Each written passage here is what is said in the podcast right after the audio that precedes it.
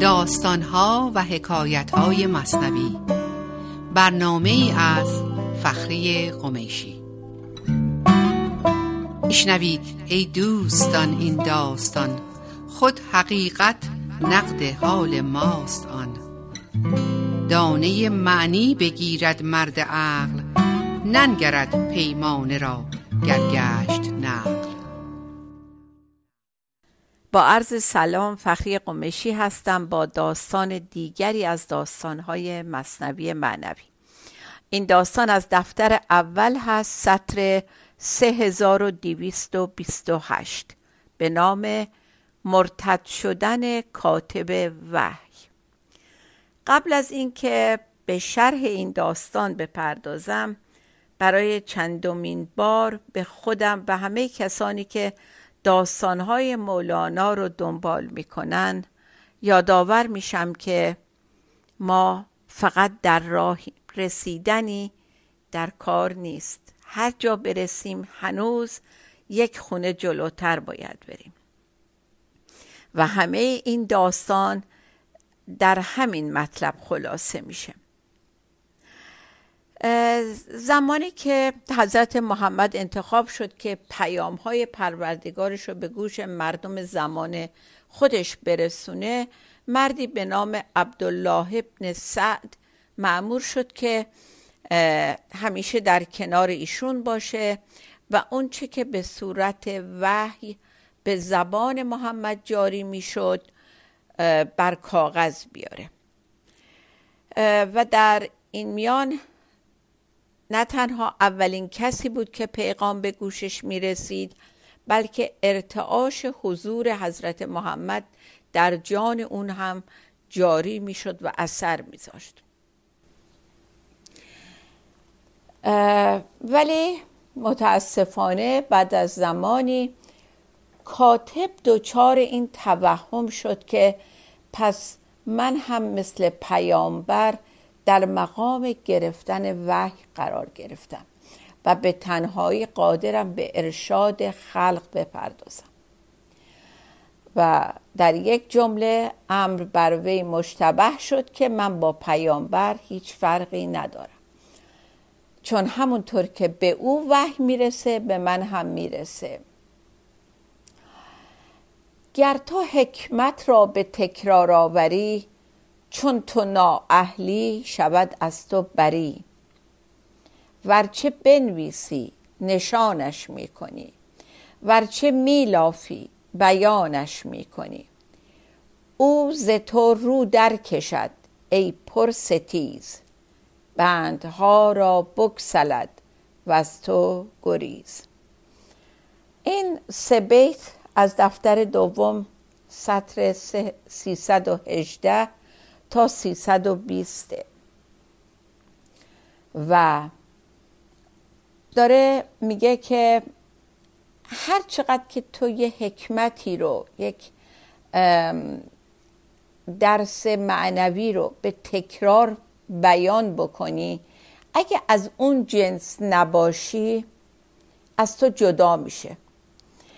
و چه اونها رو هی بنویسی و مشخص کنی و نشاندار بکنی یا بیانش بکنی و لاف بزنی راجع به اونها اونا معلوم میشه که از خود تو نیست و از تو دور میشن ای آدم پرستیز. و بندهایی که تو سعی می‌کنی اون حکمت رو به خودت وصل کنی اینا پاره میشن و از تو دور میشن. خب بریم روی اولین بیت خود داستان. پیش از عثمان یکی نساخ بود. کو به نسخ و وحی جدی می نمود وحی پیغمبر چو خواندی در سبق او همان را وا نبشتی بر ورق. خب پیش از اینکه سلطان پیش از اینکه عثمان خلیفه سوم معمور نوشتن آیات بشه و حکم کاتب رو پیدا کنه شخص دیگری این مسئولیت رو داشت. پرتو آن وحی بر وی تافتی او درون خیش حکمت یافتی. عین آن حکمت بفرمودی رسول. زین قدر گمراه شد آن بلفضول میگه حالا این شخصی که داشت این آیات رو می نوشت یک گرمایی هم از وجود این حکمت الهی که بر محمد جاری شده بود به اون می رسید و اون احساس می‌کرد که درون اون هم یک تحولی داره به وجود میاد.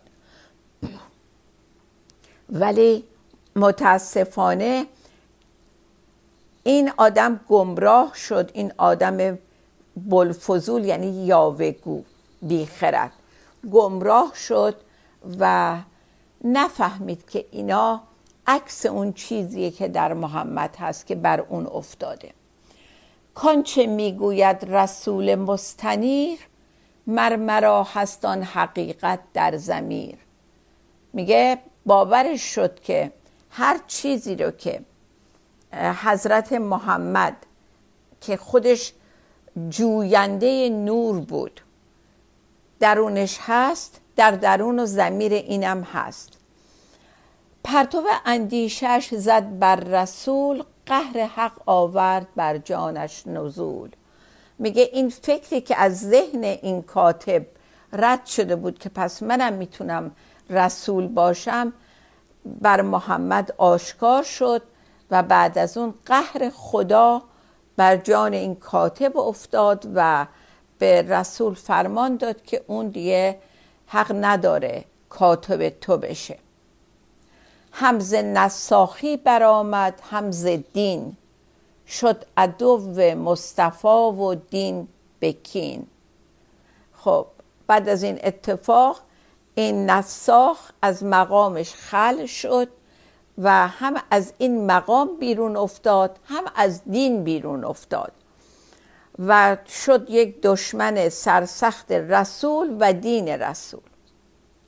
مصطفی فرمود که گبر انود چون سیاه گشتی اگر نور از تو بود. بعد از این اتفاق حضرت محمد بهش میگه ای آدم کافر ستیز جو. اگر راست می‌گفتی و این نور در درون تو بود چطور شد که الان سیه رو شدی؟ یعنی خاموش شد همه اون احساسی که در تو به وجود اومده بود. یعنی دور شد دیگه از اون ارتعاش محمد که بهش سرایت می‌کرد. خب طبعا این کاتب وحی شدن بسیار مقام بالایی بود. و حالا بعد از این این سوال در بین مردم پیش اومد که چرا این مرد معذول شده از این مقام؟ و هیچ کس به جز خود او و خدا و رسولش دلیل اینو نمی‌دونستن. و برای به دست آوردن این مقام اگر این مرد به اشتباه خودش اعتراف می‌کرد و عذرخواهی می‌کرد چه بسا که می‌تونست این مقام رو دوباره به دست بیاره. ولی متاسفانه ناموسش اجازه نمی‌داد این کارو بکنه. تا که ناموسش به پیش این و آن نشکند. بربست این او را دهان. عاملی که باعث شد این دهنش رو ببنده و عذرخواهی نکنه و اعتراف نکنه این بود که ناموسش شکسته می‌شد. خب در همین نقطه داستان پیغام به ما داده شد. ما همه دارای یه من ذهنی مقرور هستیم که همه حواسمون اینه که ناموسمون که به اون بنده نشکنه. خیلی ساده نگاه کنیم در مقابل فرزندانمون. چقدر اشتباه می‌کنیم. ولی رومون نمیشه ازشون عذرخواهی کنیم و دهانمون رو میبندیم. این کلمه ناموس یا آبرو در واقع آبروی من ذهنی ماست نه حقیقت وجودمون. اندرون می شوردش همزین سبب. او نیارد توبه کردن. این عجب. میگه حالا از درون این کاتب همینجور خودخوری می‌کرد ناراحت بود و حاضر نبود. عجب که حاضر نبود با همه این سختی بیاد و اعتراف بکنه. آه می‌کرد و نبودش آه سود چون درآمد تیغ و سر را در رو بود. حالا هم از مصاحبت رسول محروم شده بود. و هم از دین و دعوت الهی بیرون افتاده بود. و به آنچه که ازش سر زده بود آه و افسوس می‌کرد ولی سودی نداشت و حق تعالی منتظر شنیدن عذرخواهی بود که او حاضر به عذر خواستن نبود. چرا؟ میترسید. از قضاوت مردم راجع به خودش میترسید. مثل ما که فکر می‌کنیم اگه برای اشتباهاتمون از فرزندمون همسرمون دوستامون عذرخواهی بکنیم و اعتراف بکنیم پیششون که اشتباه کردیم ازمون کم میشه. آبرو و اعتبارمون از بین میره. حالا راجع به این آبرو اعتبار سه بیت عالی داره مولانا. کرده حق ناموس را صد من حدید ای بسی بسته به بند ناپدید. بند پنهان لیک از آهن بتر. بند آهن را بدراند تبر. بند آهن را توان کردن جدا. بند غیبی را نداند کس دوا. خیلی واضحه ناموس ما مثل یک سنگ آهنی صدمنیه که با یک رشته نامرئی به ما وصل شده. و نمی‌تونیم این رشته نامرئی را قطع کنیم چون نمیبینیمش. اگر این رشته از آهن بود چاره داشت. می‌دیدی و با تبر قطع می‌شد آهن. ولی این بند غیبی چاره ای نداره. مگر خودمون دست بکشیم از حفظ و نگهداری این آبروی من ذهنیمون. و یه بیت دیگه می‌خونم و بعد یک تنفسی می‌گیریم. مرد را زنبور گر نیشی زند نیش آن زنبور از خود می‌کند. زخم نیش اما چو از هستی توست غم قوی باشد نگردد درد سوست خب یه تنفسی می‌گیریم و برمیگردیم برای بقیه داستان خودتون راجع به معنی این دو بیت فکر کنید با ما باشید.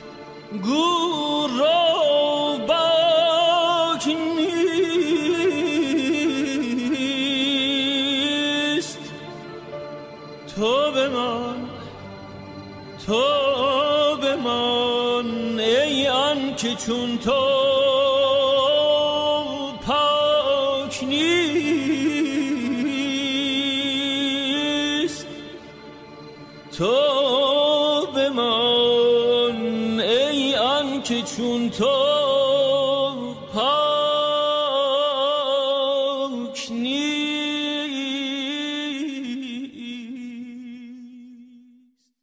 با عرض سلام مجدد برگشتیم برای بقیه داستان مرتد شدن کاتب وحی. خب معنی اون دو بیت هم فهمیدیم دیگه که نیش زنبور رو می‌تونیم از خودمون جدا کنیم ولی اگر این زخم نیش در درون ما باشه چطوری می‌تونیم جداش بکنیم؟ کار آسونی نیست.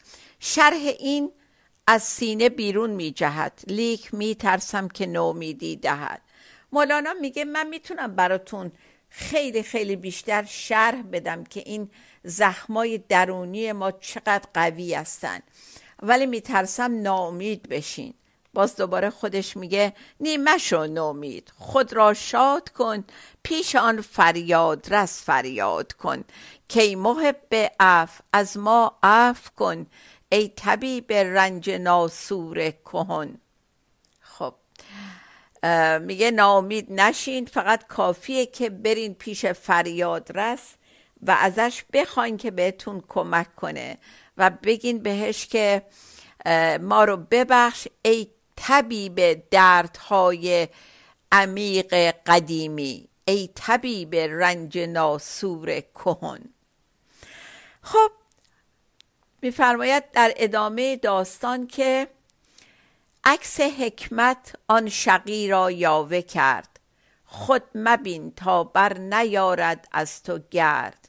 میگه عکس حکمت الهی که در درون رسول بود عکسش افتاده بود رو این آدم یاوگو و باعث شده بود که باورش بشه این واقعیت یادش رفت این عکس اونه که روش افتاده و این باعث می‌شد که ازش گرد بلند شه. همین این دردی که در درونش به وجود اومد این از انعکاس اون کار غلطی بود که کرده بود. حالا از اینجا به بعد مولانا شاهد مثالای قشنگی میاره که ما عکس یه چیزی رو با اصل اون اشتباه نگیریم. گرچه در خود خانه نوری یافته است آن ز همسایه منور تافته است. میگه که اگه یه نوری از چراغ کوچه یا همسایه تو خونه ما افتاد و کمی روشنی دیدیم باورمون نشه خونه ما برق داره. و بلکه مرکز این نور رو ببینیم که از بیرونه. حکایت من واقعی و حکیم ما با من ذهنی ماست. نور خوشیاری حضور ما که از حق میاد من ذهنی ما رو گمراه می‌کنه که از خودشه. من ذهنی ما غیر قانونی پا به خونه دل ما گذاشته. هیچ وقت صاحب اون خونه نبوده و نخواهد شد. سبزه ها گویند ما سبز از خودیم شاد و خندانیم و ما عالی قدیم. فصل تابستان بگوید کی امم خیش را بینید چون من بگذرم. مثال قشنگی دوباره میگه. سبزه ها خیلی به خودشون مقرور میشن و میگن ما این همه سبزی رو از خودمون داریم. شادیم و خندانیم و قد و بالای قشنگ داریم. ولی فصل تابستان بهشون میگه ای دست جمعی ای امم یعنی ای همه گیاهان اینجا. وقتی تابستون تموم شد و من رفتم اون وقت خودتون رو ببینین. بذارین من برم اون وقت ببینین بازم همین سرسبزی رو دارین. و نکته مهم دیگه این داستان که کاتب وحی با یک کمی گرمایی که از حضور پیدا کرده بود باورش شده بود که تمام و کمال راه رو طی کرده و به مقصد رسیده و حالا می‌تونه کار پیغمبری بکنه. خیلی جالب. من غلام آنکه او در هر رباط خیش را واصل نداند بر سمات سمات یعنی بسات سفره. میگه من مخلص اون کسی هستم که تو هر مسافر ای که می‌رسه فکر نکنه این خونه آخره و بساتش رو پهن بکنه و بگه دیگه من رسیدم. پس رباطی که بباید ترک کرد تا به مسکن در رسد یک روز مرد. میگه چه بسیار از این کاروان سراها که ما سر راه داریم این خانه به خانه اون هفت شهر عشق که میگه هفت شهر عشق را عطارگشت ما خیلی شهرها داریم سر رامون که بایستی اونها رو پشت سر بگذاریم. باید برسیم ازشون رد شیم.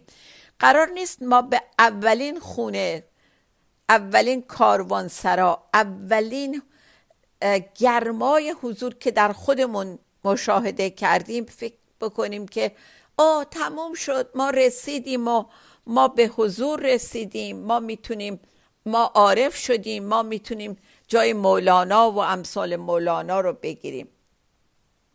میگه اولش من غلام اون کسی هستم که اینجوری فکر نکنه. و یک بیت قشنگ هست از لاهیجی که بازم به همین خیلی ربط داره. میفرماید کسی بر سر وحدت گشت واقف که او واقف نشد اندر مواقف. میگه کسی به اون اسرار الهی آگاه میشه که به هر ایستگاه و مواقف یعنی ایستگاه مقام ها جایی که می‌رسه که به هر ایستگاهی که می‌رسه نگه که این همونه. من واقف شدم به همه اصول و به همه مراحل و دیگه رسیدم. میگه اون هیچ وقت به سر الهی دسترسی پیدا نمی‌کنه. پس رباطی که بباید ترک کرد تا به مسکن در رسد یک روز مرد. برای اینکه یه روزی اگه تو مردی به, به اون مرحله که باید برسی می‌رسی که هی این رباط ها رو پشت سر هم ترک بکنی. باز به سال دیگه می‌زنه. گرچه آهن سرخ شد او سرخ نیست. پرتو آریت آتش زنی است. میگه که آهن وقتی که حرارت میدن سرخ میشه آهن نباید فکر کنه این سرخی رنگ روش از خودشه.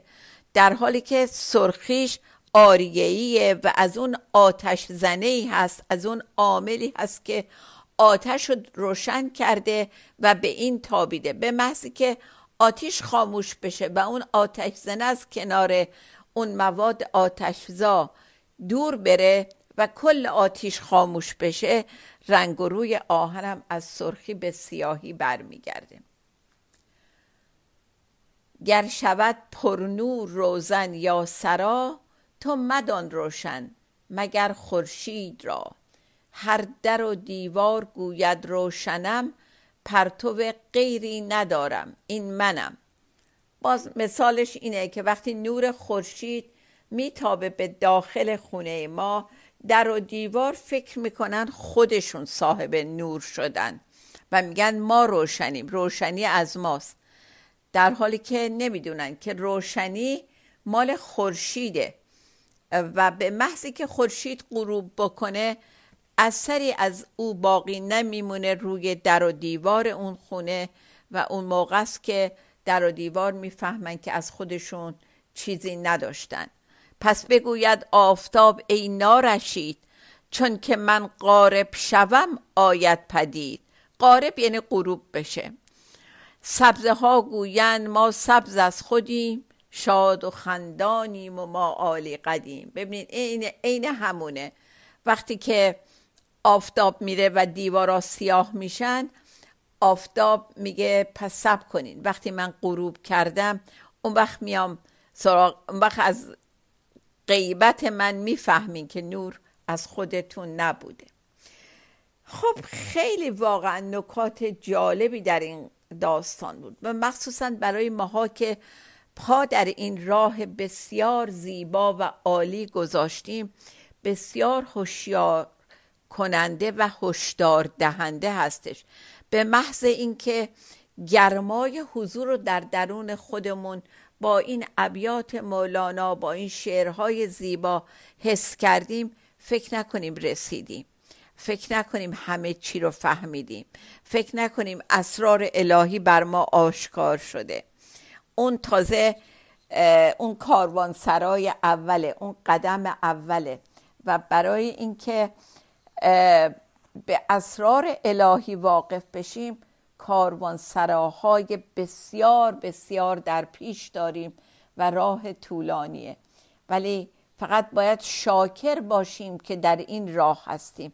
و قدر این امکاناتی که برای دسترسی به این ابیات مولانا رو پیدا کردیم بدونیم و سپاسگزارش باشیم. خب انشاءالله شما هم لذت بردین از این داستان کوتاه ولی پر پند تا داستان دیگه شاد و بی توقع بمانیم. خدا نگهدار.